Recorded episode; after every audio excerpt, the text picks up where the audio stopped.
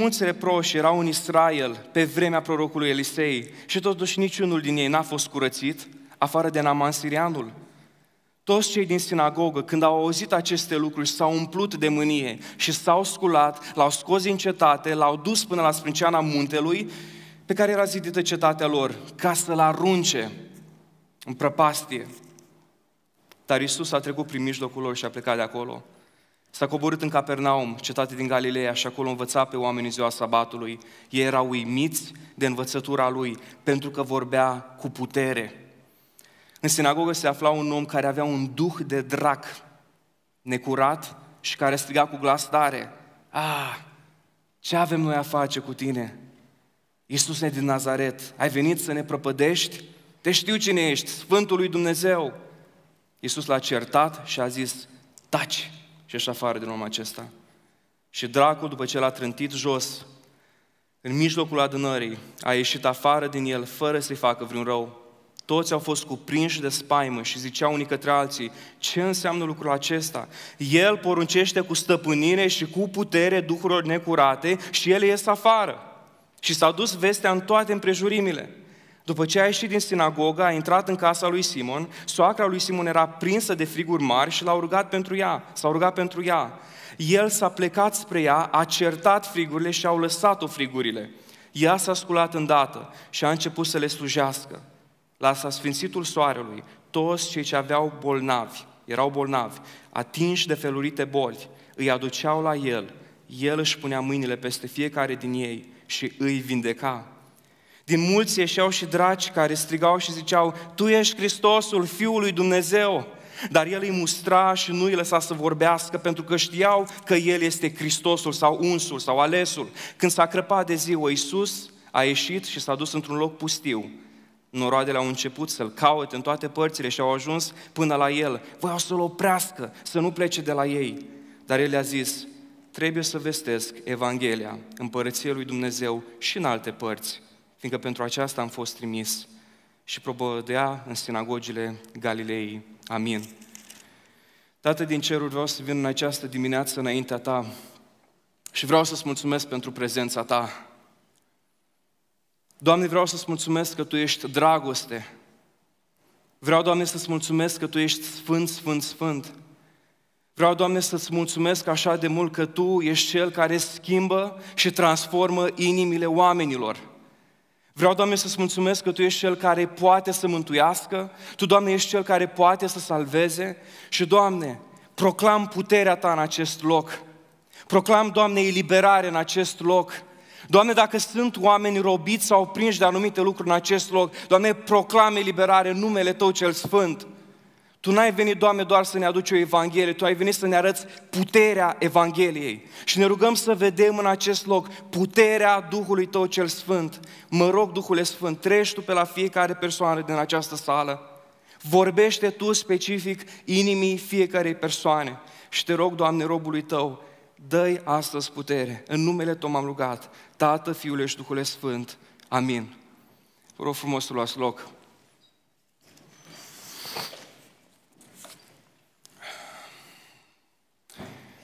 Mesajul din dimineața aceasta este un mesaj poate nepopular într-o biserică, pentru că vorbim despre, despre niște subiecte care sunt oarecum mai dure. De ce? Oamenii nu neapărat le văd, dar noi când suntem singuri cu noi înșine, știm că ne mănâncă pe interior, ne mănâncă pe dinăuntru. Gândul pe care Duhul Sfânt mi l-a pus pentru această dimineață este următorul. Eliberat pe deplin prin Domnul Isus Hristos. Amin. Eliberat nu oricum, nu pe jumătate de măsură, nu pe un sfert, ci eliberat pe deplin. E un lucru foarte greu ca predicator când vorbești despre eliberări, că de multe ori poți să fii un politician foarte bun și să spui Dumnezeu m-a eliberat de anumite lucruri și mergi mai departe. Dar vreau să spun un lucru. Am fost foarte nervos în viața mea, că am trecut prin anumite lucruri. Vreau să înțelegeți că eram un tip foarte, foarte mânios, îs coleric ca personalitate. Dar acum sunt un coleric împlânzit de Duhul Sfânt. Și au fost momente în viața mea când, dacă oamenii nu făceau cum voiam eu, mă enervam imediat, îmi sărea țandăra. când făceam basket de performanță și jucam, dacă era cineva care nu pasa cum voiam eu, nu știu ce spuneam, nu juram că eram pocăit. Nu juram că eram pocăit. Dar în inima mea era literalmente un război. Și când îl vedeam pe tatăl meu, care și el era un coleric, și îmi ziceau foștii lui uh, colegi de la echipa de fotbal, tu știi cum era tatăl tău înainte? Punea alunecări pe beton. Ce om sănătos la cap face lucrul ăsta? Și am zis, nu pot să cred că am în casă un mielușel. Îl văd că greșesc de foarte multe ori și tatăl meu mi arată de fiecare dată har. Adică îmi dă ceva ceea ce eu nu merit. Îmi arată dragoste, îmi arată iertare. Vreau și eu să fiu schimbat ca tatăl meu. Vreau să am și eu pacea respectivă. Și am înțeles un lucru an și an mai târziu. Dragilor, se poate să fim mântuiți și în locul ăsta cred că suntem oameni mântuiți, că de asta suntem aici. Dar știți un lucru interesant? Dumnezeu după asta are de lucrat la viața noastră. Nu ne lasă la fel. Gata, te-ai băgat în apa de la botez și totul este ok, fain, frumos. Nu, nu, nu. Prima săptămână e fain. Te duci și le spui celor din jur despre bucuria care este în tine. A doua săptămână flutura și mai zboară, mai iese prin stomacel, merg mai departe. Dar după asta se întâmplă un lucru. Dai de greutățile vieții. Și realizezi că prin puterea ta nu poți să te schimbi. Eu am zis, Doamne, vreau să mă schimb în domeniul ăsta, am să fiu disciplinat, am să fiu ascet. Și nu, nu, nu. Și Domnul spune, nu, nu, nu ai nevoie de persoana Duhului Sfânt. Este una să cunoști Biblia la nivel teoretic, să citești cuvintele acestei cărți. Este alta să experimentezi puterea acestor cuvinte.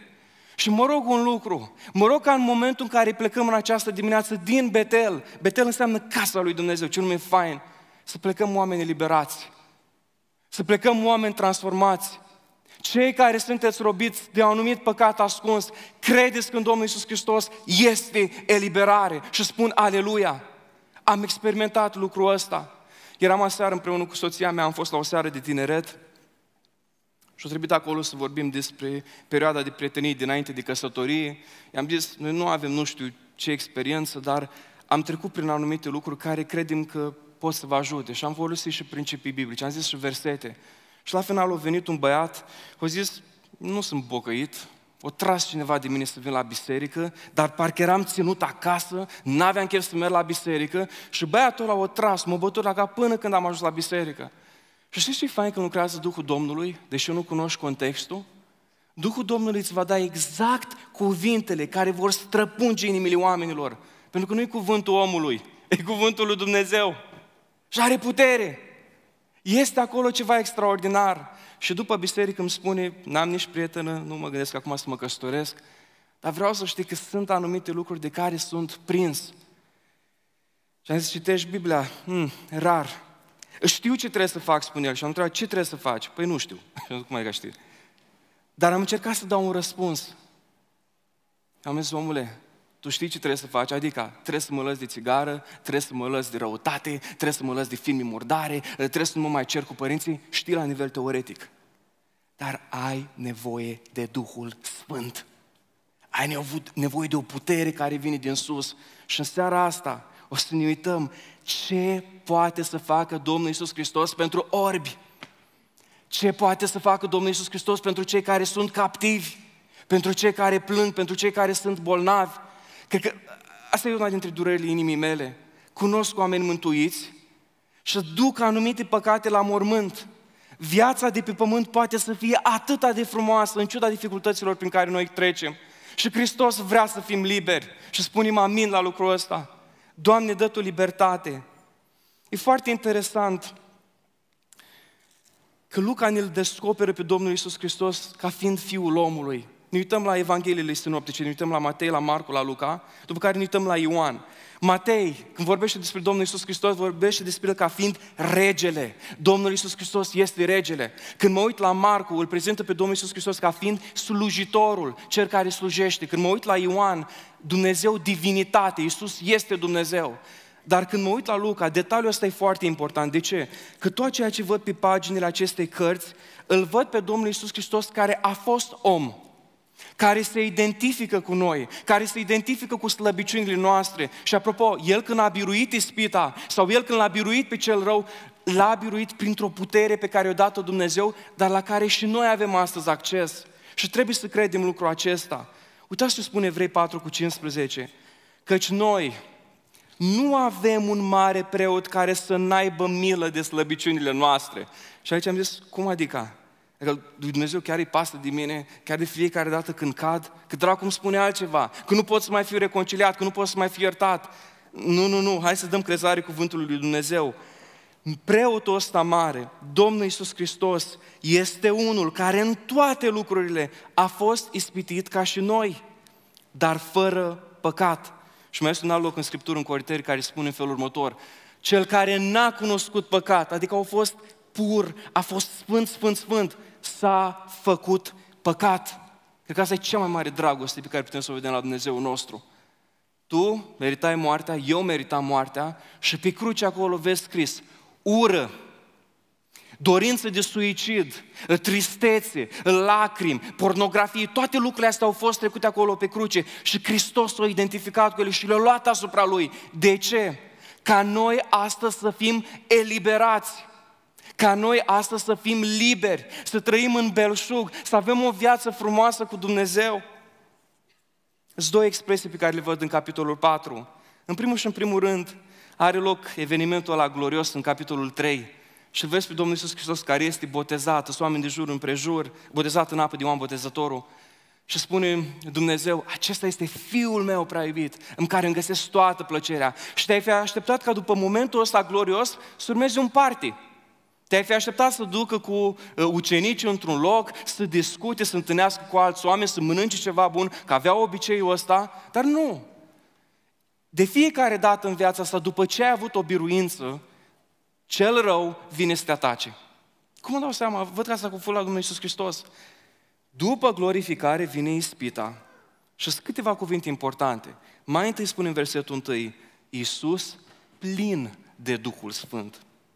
O altă expresie în versetul 14, Iisus plin de puterea Duhului Sfânt. Și în original aici termenul este de dunamis.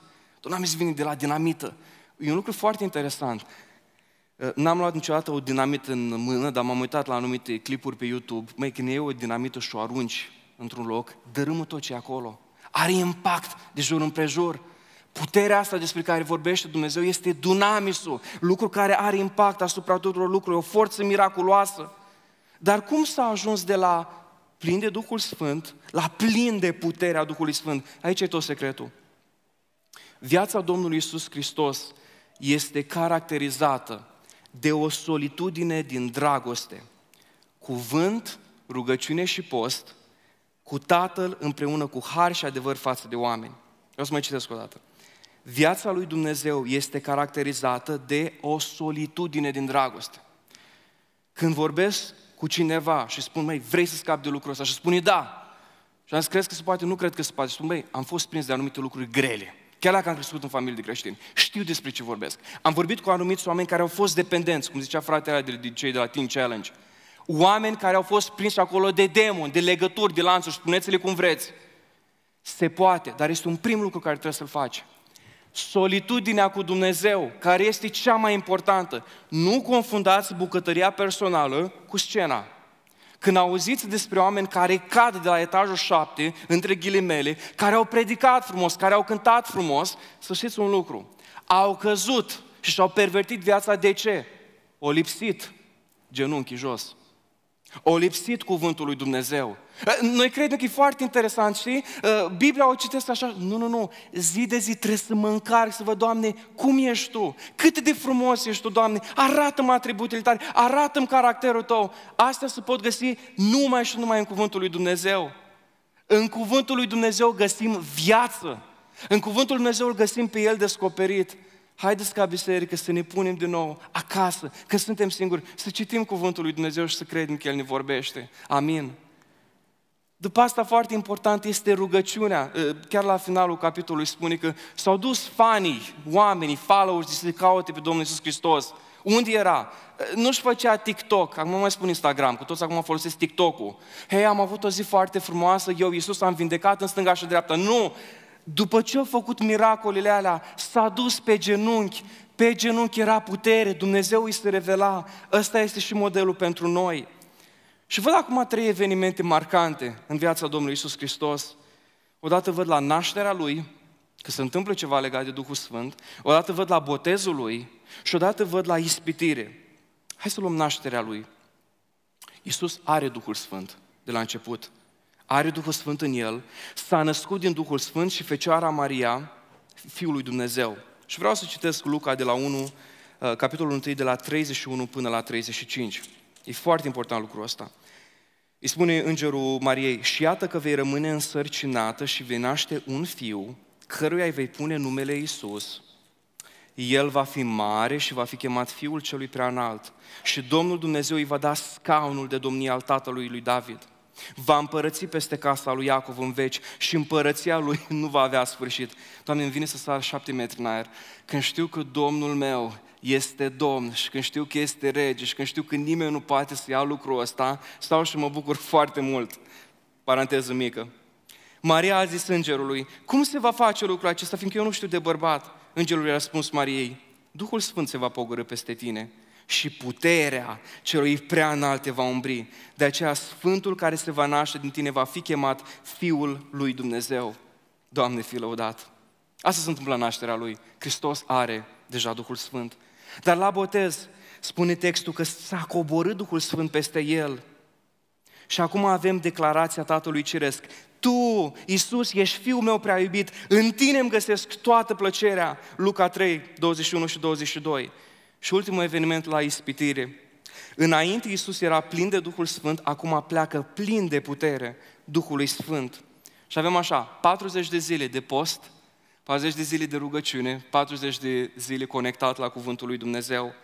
Dar e interesant, dracul ăsta șiret și prost stă de tine ca molea legat. Spune că a plecat de lângă Domnul Isus Hristos până la o vreme. Poate săptămâna trecută ai biruit ispita. Dar săptămâna viitoare va veni din nou. De ce? Că diavolul îți dă târcoale. Vrea să se lupte cu tine. Tu ai cheia ca să-l învingi pe cel rău în dimineața aceasta. Ai cuvântul. Ai după asta rugăciunea și ai după asta postul. Ai autoritate în numele Domnului Isus Hristos. Domnul Isus Hristos nu s-a rezemat pe victoriile din trecut. Nu s-a rezemat nici măcar din victoria de ieri. De ce? Victoria de ieri nu-ți garantează victoria de mâine. Trebuie să ai combustibilul necesar. Am crescut într-o familie cu un fotbalist și n-am suit că ne mai uitam la meciuri din Champions League și când am crescut mai mare, mama mi-a dat voie să nu mă mai duc la culcare la ora 9 și spunea, acum poți să te uiți la un meci de fotbal. După ce faci curat în toată casa, după ce îți faci toate temele și așa mai departe. Însă când eram în anul 2005, a fost una dintre finalele Champions League care așa de tare regret că n-am văzut-o cu ochii mei. Când am văzut mai multe finale Champions League, aia a fost una din preferatele mele și am ratat-o. Și peste ani de zile spun oamenii mele, mama, dar de ce? Că știi că te iubesc. Îmi pare rău, ora nouă e sfântă la noi în casă. Trebuia să duci la culcare. Și în anul 2005 a fost o finală între AC Milan și, știu, fotbaliștii din sală, Liverpool. Mai un meci de foc. M-am uitat acum în fiecare an, mă uit câteodată să văd secvențele alea în câteva minute. În prima repriză, pentru cei care nu cunoașteți fotbalul, n-aveți cum că suntem un neam care iubim fotbalul și ne rugăm ca Dumnezeu să binecuvânteze fotbalul românesc cu rezultate bune. Să ne bucurăm ca români. Clujul e cel mai tare. Și mă uitam la următorul lucru. Văd prima repriză, 1-0 AC Milan, 2-0 AC Milan, 3-0 AC Milan, extraordinar, oamenii sunt acolo în extazi, vezi deja, fanii se îmbrățișează, plâng. Cei de la Liverpool întristați, toți supărați. Dar am văzut o secvență, e foarte interesant, din sport și din fotbal înveți foarte multă teologie aplicată, teologie practică. De asta Apostolul Pavel vorbea și din viața sportivă. Spunea, nu mă lupt ca unul care dă cu pumnul în vânt, face referire la lupte. Deci sportul este bun, Dumnezeu îi place sportul. În momentul în care echipele AC Milan și Liverpool pleacă către vestiar, era acolo uh, trofeul. Și un cameraman o să prins o imagine foarte interesantă. Unul dintre jucătorii lui AC Milan, n-am să-i dau nume că nu-mi place de el ca și caracter, se duce la trofeul respectiv și îl mângâie ca și cum noi deja am câștigat. S-a bazat pe uh, toate lucrurile din trecut. Au jucat contra Barcelona, au fost în grupul cu Barcelona, au jucat cu echipe foarte, foarte grele până în momentul respectiv. Ei au ajuns în sală, ei în finală și ei erau favoriții. Dar ceea ce s-a întâmplat mai departe, în a doua repriză, în șase minute, de la extaz ajunge la agonie. AC Milanul își ia trei goluri de FIFA. Foarte, foarte ușoare. Ca la copii, ca la fotbalul de la școală. Este 3-3, după care se ajunge la penaltiuri și la penaltiuri, cine credeți că pierde? Pierde AC Milan. Și au ratat jucători foarte mari, nume foarte mari. Când ai biruit o ispită, nu fi mândru. Smerește-te sub mâna tare al Dumnezeu ca El să te ridice. Nu spune, Doamne, acum pot! Doamne, te uiți la un film pornografic, păcătuiești, Domnul te eliberează de acolo, vezi, trece o săptămână întreg, două, trei, trei, trei, trei săptămâni întregi, trei luni întregi și după asta spui, e, eu de acum stăpânesc lucrul ăsta. Nu, nu, nu. Când ai să fii acolo singur, nu uitați ce spune în Noul Testament.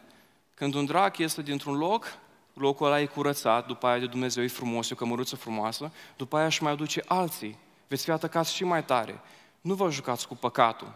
Spunea odată un cineva, îmi scap acum numele, dacă oamenii ar vedea care sunt consecințele grave a păcatului imediat, nu ar mai păcătui. Sau nu ar mai cădea în ispită. De ce? Diavolul tot timpul îți promite plăcerea instantanee, acum, dar niciodată n-ai să vezi reversul medaliei. De asta, haideți să credem în ceea ce a spus Domnul Iisus Hristos. Să mai întâmplă un lucru care iarăși nu se predică foarte mult despre el, dar îi mulțumesc Domnului că fratele a de spune despre el și mi-a trezit interesul și dorința să, să caut mai mult, să citesc mai mult. Există putere în proclamare. Și spun amin. Există putere în proclamare. Domnul Iisus Hristos e foarte interesant. Am fost în anumite contexte în trecut, nu dau nume, nu nimica, dar când citea, când se citea textul ăsta spune așa, Iisus Hristos a citat lucruri din Biblie. Măi, nu mai cred acum lucrul ăsta. De ce? Este una să citezi. Este scris. Omul nu va trăi numai cu pâine, ci cu orice cuvânt care este din cuvântul lui Dumnezeu. Și este una să proclami. Un om care proclamă ceva peste cineva, un om care proclamă ceva peste niște duhuri, crede cu certitudine lucrurile alea. Și nu este vorba despre intensitatea vocii.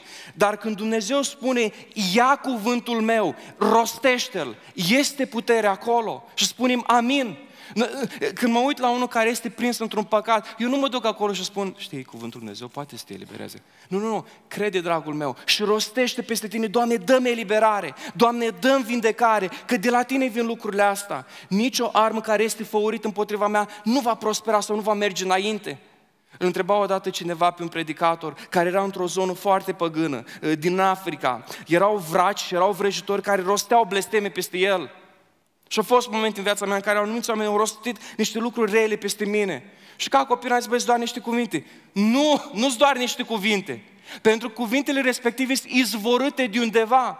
Când spune Apostolul Pavel la un moment dat, vorbiți între voi cu psalmi și cu cântări de laude. Credeți că el spune să fim niște ciudați din aia care vin, hei, pacea Domnului. Și ce spune psalmul 1 cu tare? La, cel, la care celălalt răspunde, hei, pacea Domnului, psalmul 7. Nu, nu, nu!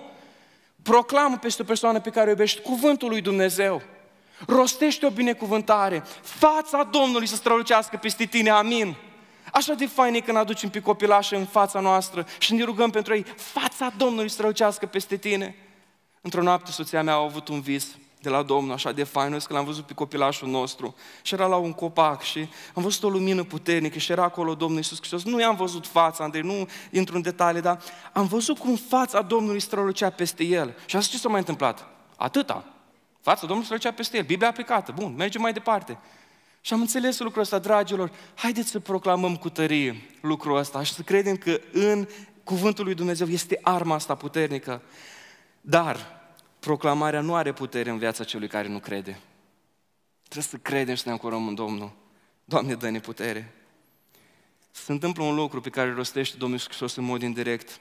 Dragul meu de la Betel, veghează, veghează, că dacă nu vei cădea, veghează.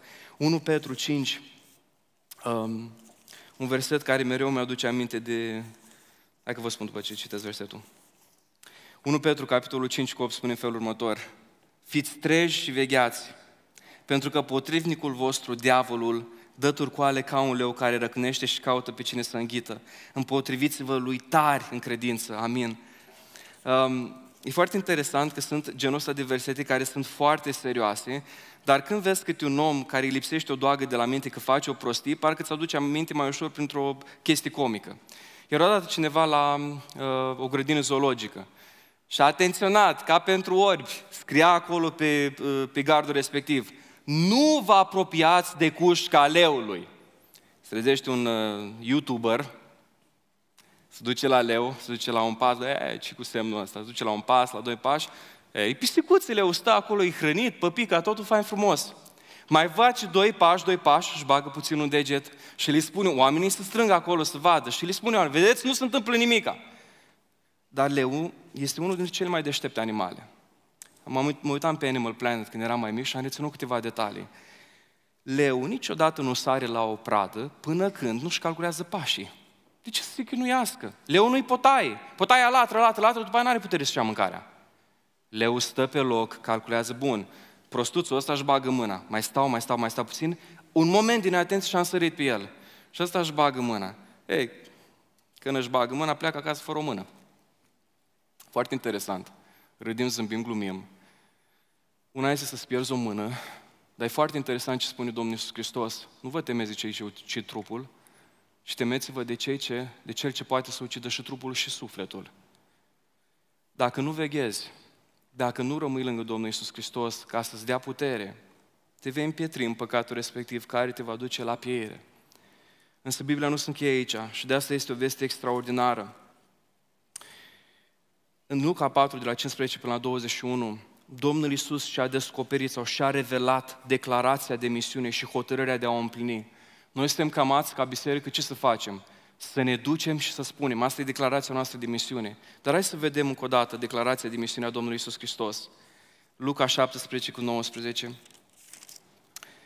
Duhul Domnului și s-a dus cartea prorocului Isaia, da? deci citește aici din Isaia, capitolul 61, primele versete, practic le repetă.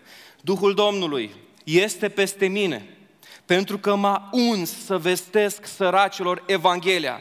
Și aici o majoritate sau câțiva creștini se opresc. Doar atât înseamnă Evanghelia. Dar când am început să citesc mai mult, Evanghelia sau vestea bună este mult mai complexă.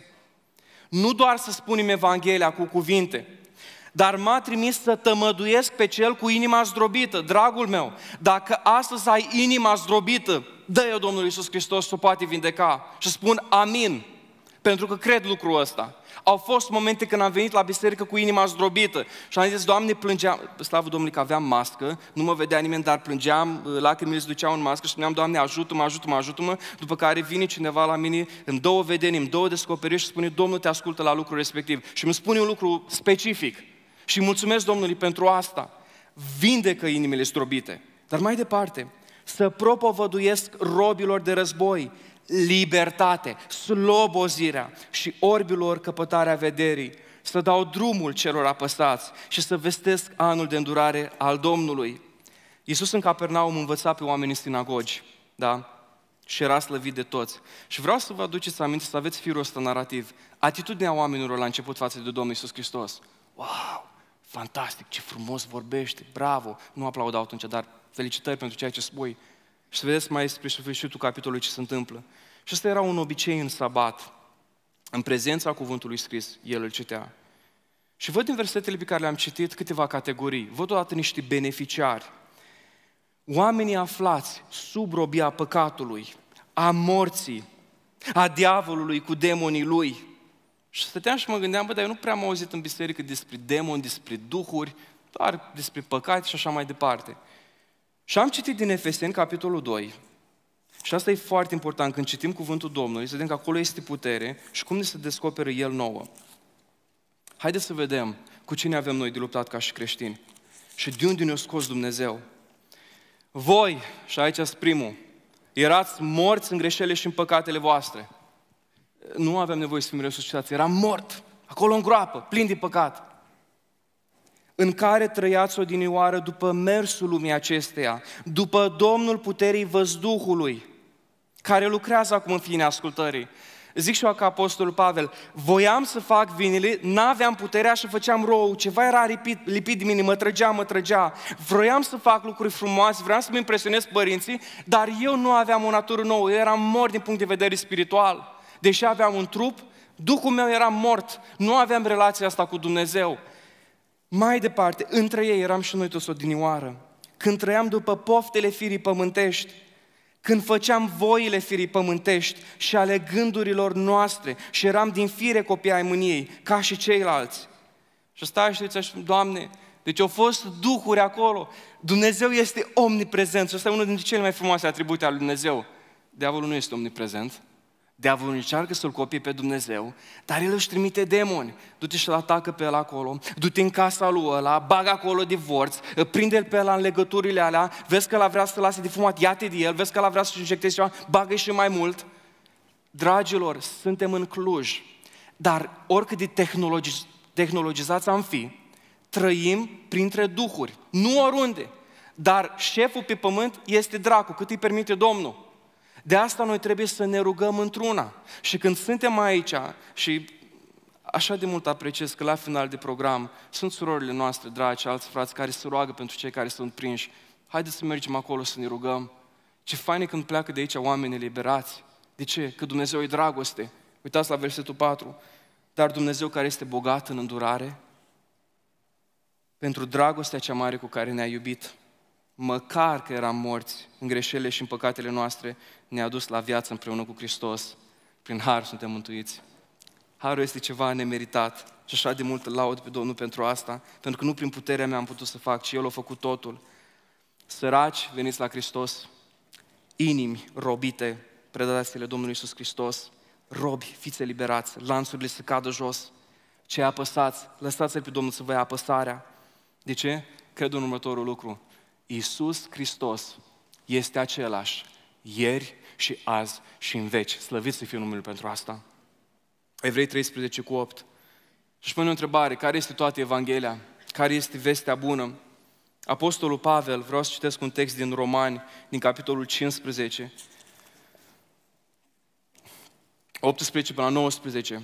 Vorbește Pavel, da? Căci n-aș îndrăzni să pomenesc niciun lucru pe care nu-l, nu, nu-l fi făcut Hristos prin mine, ca să aducă neamurile la ascultarea de El, fie prin cuvântul meu, fie prin faptele mele, și unii se opresc aici, dar mai departe textul spune, fie prin puterea semnelor și a minunilor, fie prin puterea Duhului Sfânt. Așa că de la Ierusalim și țările de prin prejur până la Iliric am răspândit cu prisosință Evanghelia lui Hristos. Evanghelia lui Hristos nu este doar cuvinte, ci este putere, este minuni, este mirac- sunt miracole, sunt eliberări, sunt semne, sunt descoperiri, sunt revelații și sunt vindecări. Doamne ajută-ne să credem lucrul ăsta. În momentul în care vin aici oameni noi să simtă prezența lui Dumnezeu, cei care sunt bolnavi să fie vindecați. Și sunt oameni care au mărturit că, măi, am auzit Evanghelia și am fost vindecat și spiritual și trupește. Nu doar cuvinte, nu doar predicare, ci putere. Pentru că astea întăresc cuvântul lui Dumnezeu. Și vă spun lucrul ăsta. În viața mea am experimentat anumite vindecări miraculoase, am avut anumite revelații, Domnul a vorbit specific. Le spun la unii, spun, băi, ești nebun. Unde ai făcut teologia? Și îi spun la baptiști. Și cum se poate lucrul ăsta? Când Domnul vrea să-ți dea mai mult, când leși o paranteză deschisă, Domnul îți arată. Dar vai de oamenii care spun că băi, le cunoaștem pe toate. Noi ne-am născut învățați, noi suntem cei mai cei mai. Nu! Dumnezeu nu poate să lucreze cu o inimă mândră. Și Dumnezeu să ne dea smerenie în acest loc. Amin. Cine face lucrurile astea? Foarte important. Următoarea întrebare. Domnul Iisus Hristos, prin Duhul Domnului, vestește Evanghelia Împărăției și anul de îndurare al Domnului. Dar ce face? Domnul Iisus Hristos face o lucrare spirituală la nivelul Duhului, la nivelul sufletului, dar și fizică, la nivelul trupului. Domnul Iisus Hristos tămăduiește, vindecă. Domnul Iisus Hristos se eliberează, dă vedere orbilor. 1 Petru 5 cu 7 și aruncați asupra lui. Cred că în dimineața asta este un cuvânt pentru cineva de aici care trece prin îngrijorări. Aruncați asupra lui toate îngrijorările voastre, că cel însuși îngrijește de voi. Când mă uitam la lucrul ăsta de eliberări, am văzut toată un film inspirat dintr-un fapt real, caz real. Era un băiat care era gay. Venea dintr-o familie de creștini, ajunge la biserică și la biserică amvonul nu-i scotea din iad pe gay, pe lesbieni și pe ăștia care sunt de anumiți păcate. Dar interesant că în biserica respectivă îmbuibarea nu era păcat, era unul dintre păcatele elegante acceptate. Nu se vorbea despre cei care bârfesc, deși Dumnezeu urăște bârfa, nu se vorbea despre mânie. Și băiatul respectiv voia să scape, voia să scape de lucrul respectiv. N-avea cu cine să vorbească. Se duce la tatălui și spune, tată, mi-am învins frica, vreau să spun ceva. Tata, sunt game. Și tata spunea, hai măi că fază, lasă-mă pe aceea, mă duc să văd meciul. Tata, vorbesc serios. Lasă-mă mea că acum vreau să mă duc să văd meciul. O mică paranteză, am înțeles ca părinte, fiul meu e mic, se naște acum fetița noastră. Vreau să fac ceea ce a făcut tatăl meu cu mine. Când am plâns și am mărturisit anumite lucruri, am avut un număr pe care să plâng. Și am avut un tată care a oprit totul și mi-a zis, mai tare îmi pasă de sufletul tău decât panorama asta din meci. Mai tare îmi pasă de tine și vreau ca tu să fii eliberat de anumite lucruri decât orice ce făceam înainte.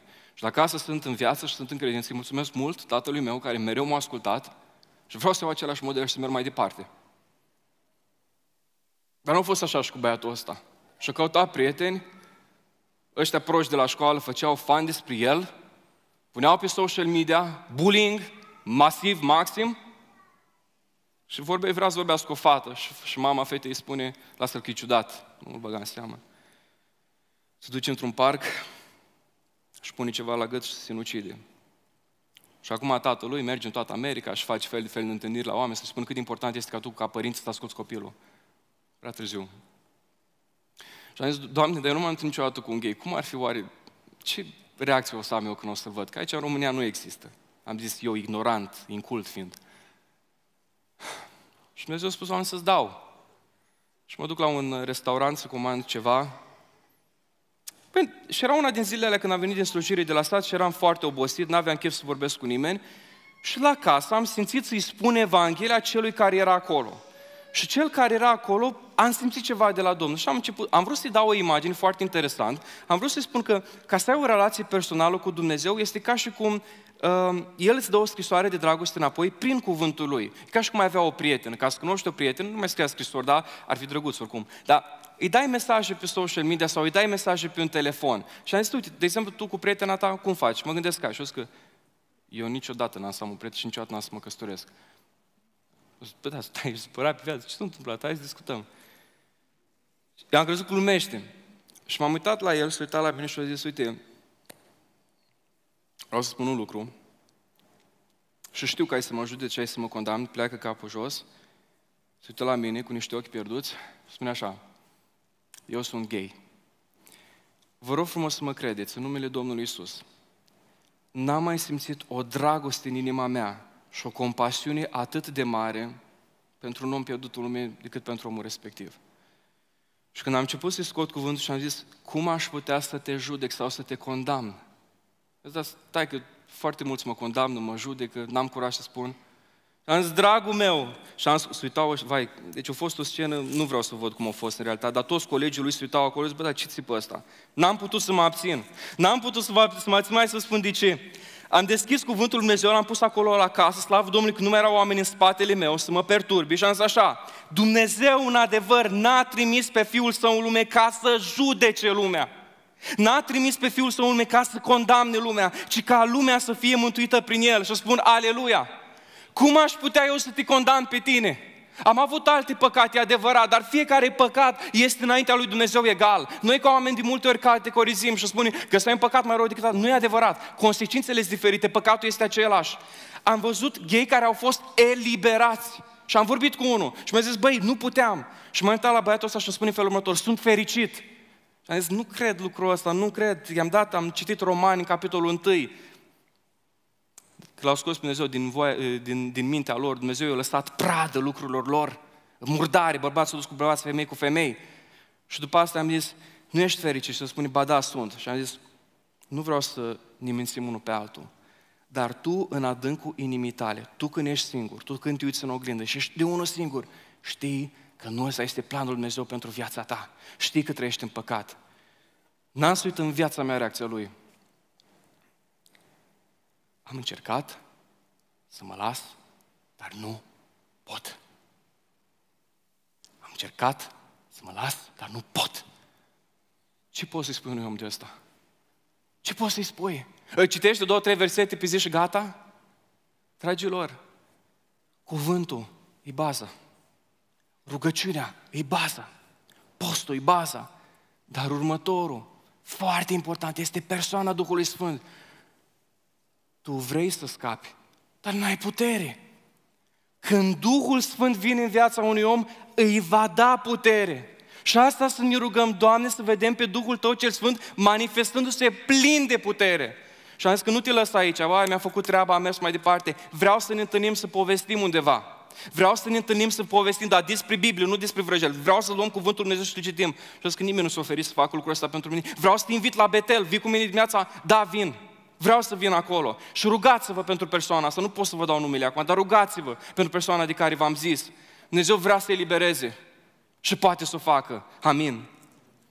Domnul Iisus Hristos tălmăcește Scriptura. Natura omului, chiar religios, este schimbătoare și lipsită de orice încredere. Cu alte cuvinte, total depravată. Îi vai de capul ei, așa am fost și odată. Atitudinea oamenilor de la început, când ne uităm în Capernaum, era slăvit de toți, în Nazaret, toți îl vorbeau de bine, se mirau de cuvinte lui, pline de har care ieșeau din gură. Dar omul și mintea lui se schimbă cum îți schimbi tu șosetele, dacă ți le schimbi zilnic. Atitudinea oamenilor după mustrare au vrut să-l ia și să-l omoare.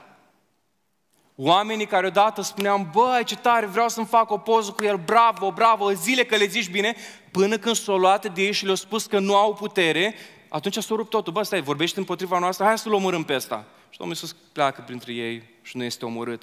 Și am înțeles un lucru. Nici o încredere, dragul meu, în natura umană, chiar religioasă, pentru că e stricată total. Trecere imediat de la divinizare la crimă. Asta au făcut oamenii. Și mi-am să aminte de un verset foarte interesant, Ieremia 17 cu 5. Blestemat să fie omul care se încrede în om, care se sprijină pe un muritor și și abate inima de la Domnul. Binecuvântat este omul care își alipește inima de Domnul. Hristos nu și-a pus încrederea în oameni, ci numai în Dumnezeu care a fost alături de El, mereu alături de El. Un gând, dacă Isus nu a fost acceptat oriunde și a fost izgonit, de ce am încercat noi să fim acceptați de lumea aceasta? Trebuie să arătăm dragoste, dar nu trebuie să uităm, trebuie să spunem adevărul. Și cum îmi dau seama, Domnul Iisus Hristos, după ce a făcut miracolul respective, s-a dus să se roage. S-a dus să-și ia putere de la Tatălui. Ultimul punct și închei. Dragule, nădejdea noastră sau speranța noastră în dimineața aceasta când plecăm de aici e următoarea. Nădejdea noastră și a întregii lume aflate sub legea păcatului și a morții este în Evanghelie. Este în vestea bună propovăduită de Isus. Numai Isus are toată autoritatea. O să vedeți aici doi termeni foarte interesanți, două, două genuri de putere. Este puterea dunamis, dinamita despre care vorbim, dar este și exosia, adică autoritate. Nu are doar putere miraculoasă, Iisus are autoritate. Când spune ceva, trebuie să-L credem pe cuvânt, pentru că El are putere să facă lucrurile astea. Are dunamisul, are Duhul Sfânt pentru a ne mântui, pentru a ne ierta și suntem iertați și spun, slăviți fii Domnul, pentru a ne libera, pentru a ne restaura, pentru a ne înnoi complet și veșnic complet și veșnic. Luca 4 cu 30. Domnul Iisus nu s-a lăsat omorât sau aruncat de pe stâncă. De ce? El trebuia să îndeplinească Scriptura. Oamenii pot să, pot să dorească să, să intre cu mașina să zântine, pot să tra- încearcă să tragă o piatră în cap, deși nu prea se poate în Cluj, că nu sunt pietre pe jos, că e un oraș foarte curat, dar pot să încercă să te omoare. Dar dacă Dumnezeu are un alt plan cu privire la viața ta, că ziua ta de a te duce acasă este alta, stai liniștit, că Domnul își va face planul cu viața ta. Planul Tatălui Ceresc de a-și da viața ca preț de răscumpărare pentru noi pe o cruce la Golgota. Domnul Isus a descoperit ca Isus din Nazaret, Sfântul lui Dumnezeu, judecătorul, mântuitorul, vindecătorul, Hristosul și împăratul.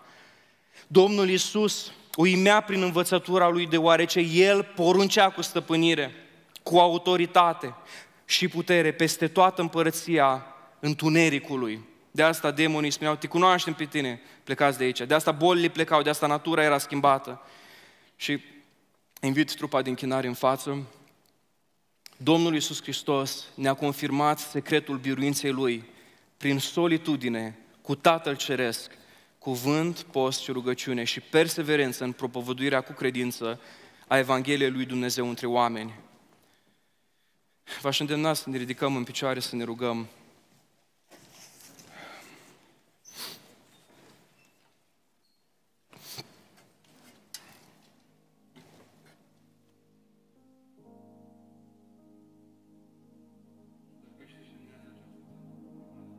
în acest loc.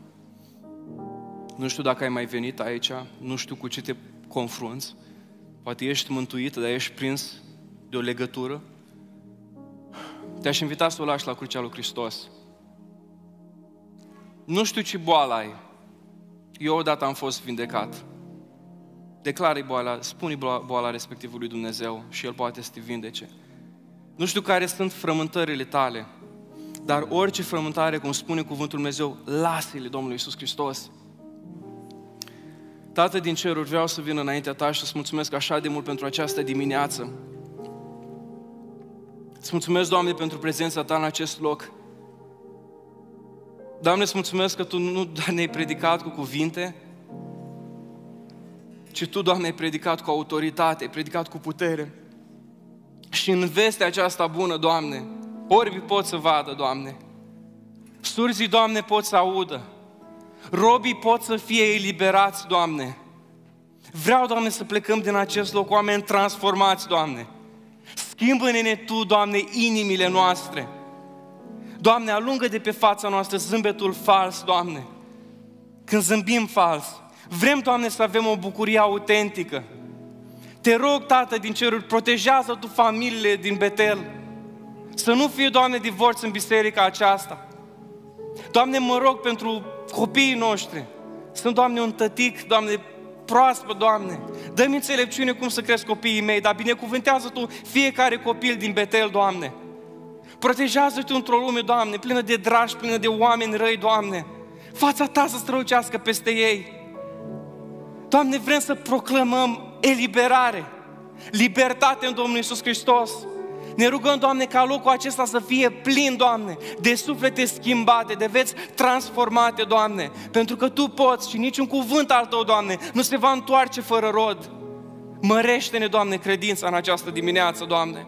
Și te rugăm ca în săptămâna în care mergem să mergem plin de nădejde și de speranță, că Tu ai murit pentru păcătoși, că Tu ne iubești, Doamne, și că Tu într-o zi ne vei lua acasă cu Tine. Dar pe pământul acesta vrem, Doamne, să mergem din biruință în biruință, că Tu ai pregătit deja faptele bune în care să mergem. M-am rugat aceste lucruri în numele Tatălui, al Fiului și al Sfântului Duh.